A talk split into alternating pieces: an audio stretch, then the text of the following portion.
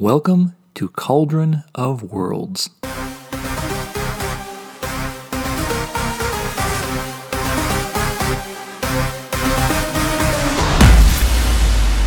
Episode 24 Joint Creation Efforts. Well, hello and welcome to another episode of Cauldron of Worlds. I'm Chad Corey, and this is episode 24 of the ongoing series, but actually the first episode of season three. Congratulations for making it this far. If you've been following along since the beginning, hopefully it has been of a benefit or of a use to you. And for those who are just joining, uh, welcome. Hello. There's going to be a couple quick things I wanted to share in this uh, inaugural episode, if you want to call it that, for the new season. Basically, I'm doing a alt, uh, alteration on how things are going to be going moving forward here, as far as how many episodes I'm producing and when they're going to release. The idea being that I think I've shared at this point pretty much all that there is to share that I'm able to share in this format about world building. That isn't to say I've totally exhausted the format. Uh, obviously, it's a, it can be very nebulous based upon what you want to do or how you want to go forward on what your particular endeavors are. But I think without getting the chance to be repetitive and, and that sense kind of annoying and not really beneficial to anyone, I'm going to start wrapping things up starting with this particular episode. Uh, that means I'm going to go to a quarterly release now for this year, 2022, and for season three. At the end of that year, basically, unless there's something that changes where I suddenly have a major uh, epiphany or something you know happens where I can share some more relevant or beneficial information to you all, I'm going to wrap up this podcast and call it finished at that point in time. I think three three seasons I think is a pretty good introduction to the topic. Again, I wasn't covering everything in an exhaustive uh, formulaic process where you could have you know everything figured out and, and cookie cutter kind of thing.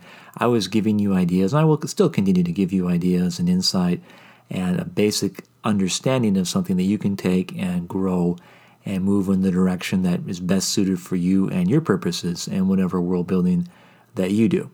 I don't know, given the change of the format as far as the release schedule goes, if the episodes themselves are going to be longer for those who've been listening for a while. You, you know, basically, I kind of freeform these things, basically, give a talk off the top of my head for the most part sharing what I've learned and some of the things that I've experienced, as well as other things in the industry that I think would be beneficial that would keep you guys from making the wrong decisions and choices that I made that caused a bunch of problems and challenges, and basically helping you save time, save money, and just be more productive with both and have a more enjoyable time of whatever world building you choose to do. And these episodes in particular will still follow the same format that we've done that is, I'm going to kind of keep it as generic and open ended as possible because when you start going into more super specific on things, you are going to run the risk of alienating people that don't have that interest because world building is very much a, I don't want to say it's subjective, although there's an element of that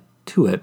It can be a very focused process. And so if you get beyond the the generic and the, the general sense of things, which I think everyone can benefit from learning and, and you know, getting better on, myself included, then you get into more specifics that tailor themselves toward your particular project. And I don't know what you're going to build. I don't know what your particular interest or direction or purpose is for your particular world. And it'd be very foolish for me to try and assume that and try and give information or input or advice based on what you know I think you might be doing. So rather than risk you know not really having a productive podcast or any information for everybody, we're, we're keeping it like I said more macro to micro kind of concept and kind of keeping it more general and generic in, in some ways to allow as many people to benefit as possible.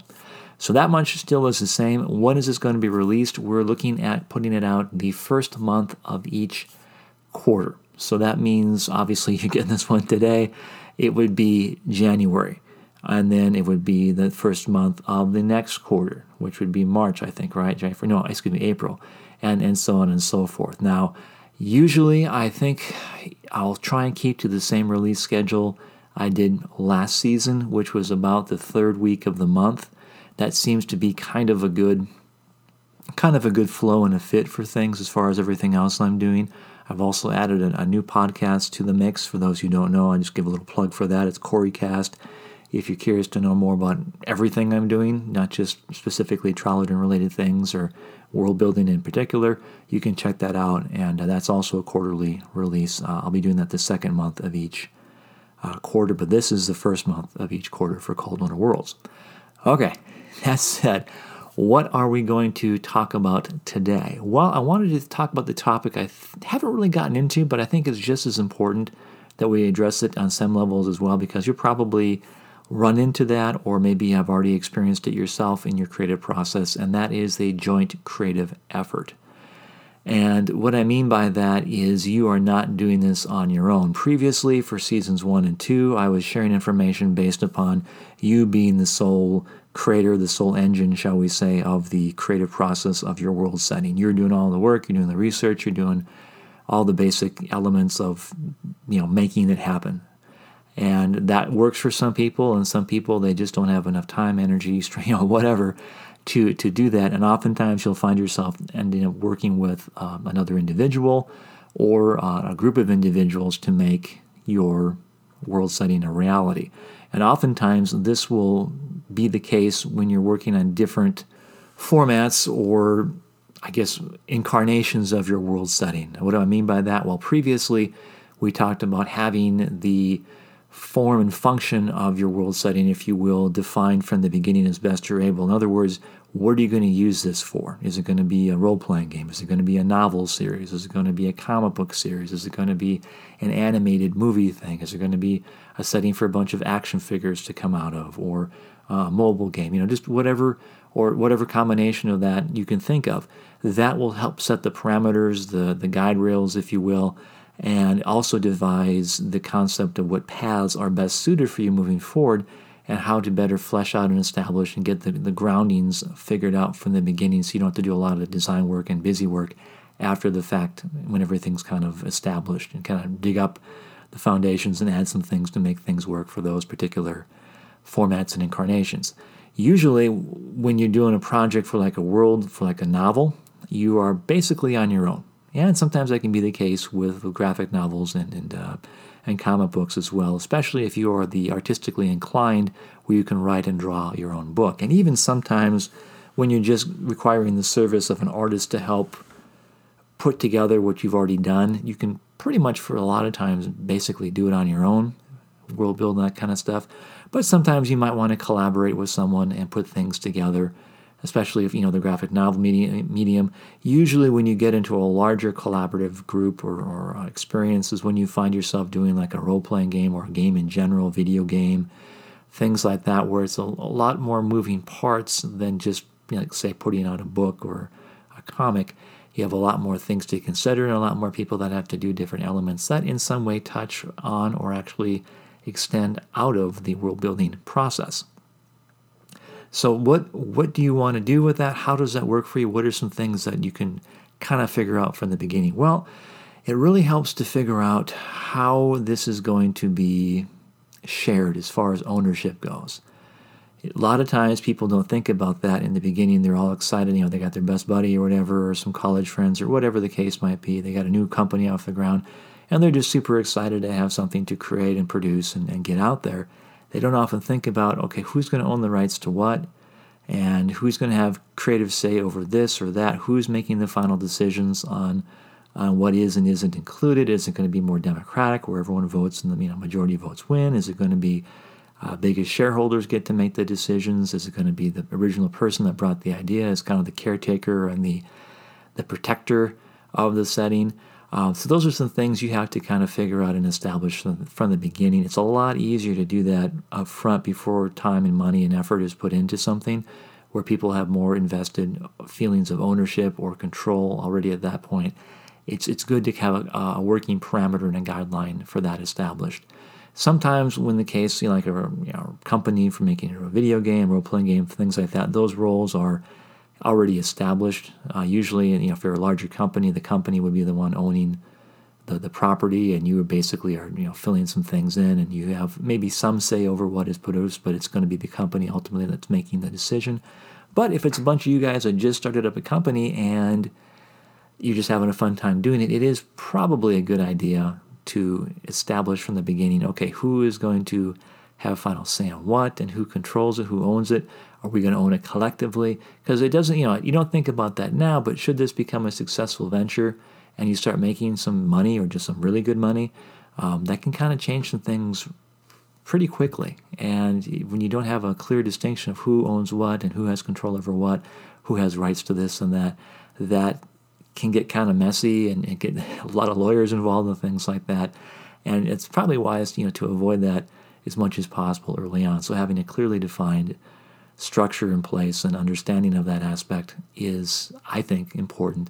When I work with uh, creative artist people or creative designers, for instance, I usually have a simple contract that I put out, especially if it's just working with artists, which I usually do for you know cover design or for even for comic books and things like that.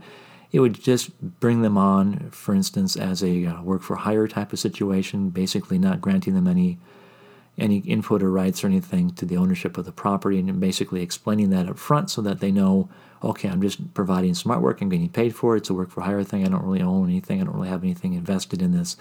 And that's just really simple and really easy. Uh, it works well for them, works well for me. Everyone knows where they're coming from, what's expected of them, and you can go from there. So you make the decision that's best for you, obviously. I don't know your whole situation, what you're trying to do with this, but if you're trying to get into the larger f- frame of things with like I said, role playing games, comic books, uh, like not comic books, but like you know movies and things like that, video games, where you can have potential larger income streams coming in through that. It might be wise to get that figured out from the beginning and uh, get that all clarified. Assuming you did that and everything's hunky dory, how do you break down the structure then of the joint creative effort? Now, basically, that means who is going to do what and what type of expectations is that going to meet or be uh, incurred by the individuals taking on those responsibilities. Maybe you have, for instance, one guy that's really good. He likes writing history. He just that's his thing. He's just really good into getting the background history. So they have some notes. He fleshes out the history, for example. Maybe you have another uh, person on the team. She's really good at doing cultural things and background of of doing maps and layouts. So they, they do the, the layout stuff and the design. Anyway, so maybe there's some people that have different strengths that you can play toward and they can benefit by fleshing out that aspect of the world setting. And that can really help. That helps speed things along and it gives a more I don't want to say deeper, but it possibly gives it a, a deeper, different flavor to things because you're blending your own voices and you're blending your own worldviews and things into an overall project, which sometimes can make it more enriched and deeper in some things. But also, you just got to make sure you don't end up having uh, everything designed by committee. And what do I mean by that? I mean you don't have any originality, you don't have any uniqueness to your world setting. It's just all voted on. Everything is, you know, oh, we don't like this, like that. It's just, it's the most safest, easiest, homogenized form of creative process imaginable. Or, or the other extreme of that is everyone and anything gets included, and so there's no overall cohesion or continuity or consistency to what's being produced. It's just whatever we want to include we got to find a way to put it in there. Now, sometimes creative collaborative efforts can generate some fun surprises, some fun different nuances or add ons to things that you weren't necessarily thinking before. But a lot of times, when you have all these people and they have their own ideas, there is a tendency, um, especially early on, or when things, like I said, become more invested in the creative process, that they want to take on and make it more their own own thing and, and deviate from the original plan. Uh, I can share some examples I've learned. I've done some world building before with other people, and uh, just from my experience, I, I, seem to work better individually.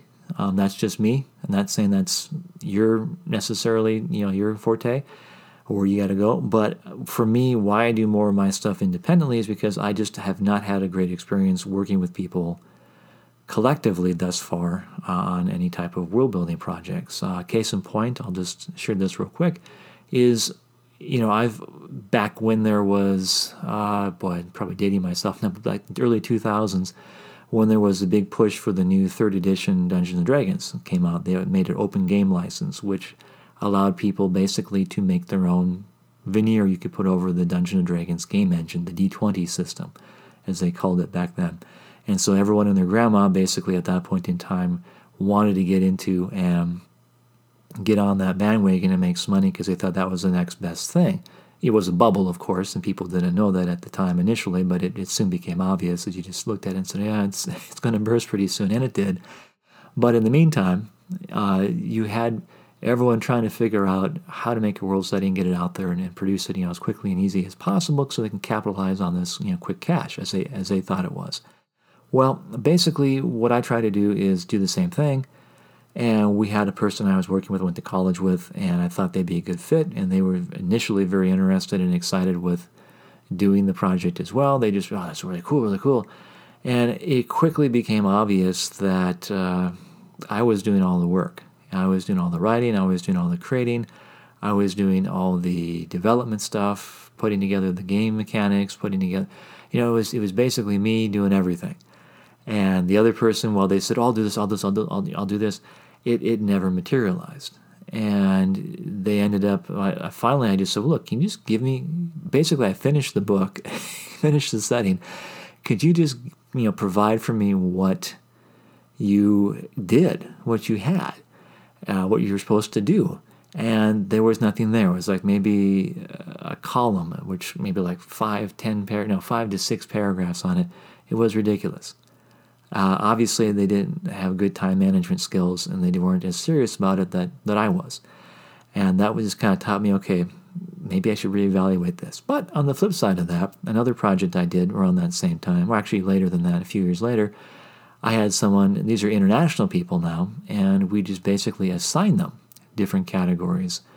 And they did a great job. Uh, I was trying to get a, a company off the ground, a role playing game company off the ground and we discovered that it'd be really easy to, to assign people certain things, certain aspects of the world setting that they had a better expertise in, or that they thought they could do a good job in. And they could have control over that. There was an overriding guideline and structure. Basically, I was in charge of making the final decision, the final say. They were more like work for hire, in some extent, like that. But we were able to work together, have a cohesive voice and a cohesive guideline and a direction for things. And ultimately, that worked out pretty well. The unfortunate thing was this the funding wasn't there and the timing was off because that was just about the time the bubble was starting to burst and it just it just didn't seem like a great fit to put it out there in the market when the market was basically falling apart. So a couple different factors that didn't go so well in there, but I learned a lot through that process where it seemed to be good to have a more focused agenda on what you can have people do and where you play to your strengths and play to their strengths and, and work more collaboratively in that sense. So that's kind of what I do now with more of a hybrid for my world setting stuff is I use people uh, in their best capacities as work for hire. I just say, okay, you know, I need some help doing this, or I'd like to get some information on this. Can you contribute? And usually, right now, that's been on the the visual side. It's like the artistic side. So, like I said, the covers, the maps, and the uh, the artwork for the, the comic books and things like that. And maybe if I need some sound elements or things like of that nature, I'll, I'll look at some sound designers and things like that to put things in place. But for the most part, uh, thanks to the tremendous increase of resources and amazing software programs out there, I'm finding myself needing less and less of the people to do the work I did initially because there's so many programs now out there, a lot of them for free or very inexpensive that you can do a lot of graphic design work already and uh, sound stuff. I mean, it's just it's making it a whole lot easier to produce things than I was able even to imagine you know, 20, 21 years ago. So that is kind of the nutshell where I where I'm at in world design. Again, I share that to kind of give you an understanding of what some quote unquote real world experience has has provided.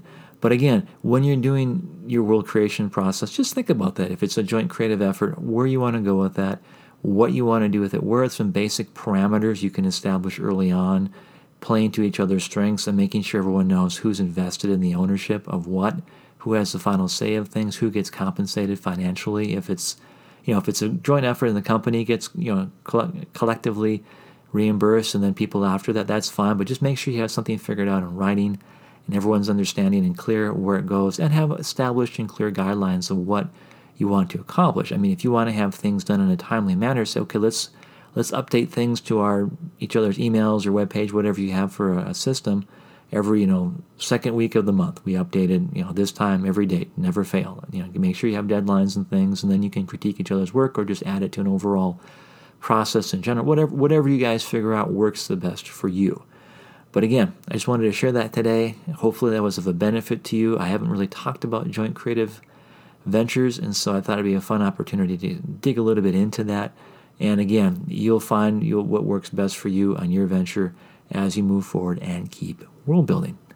That's it for now. We will talk again in a few months. Remember, it's the first month of each quarter, so I'll see you guys again in April.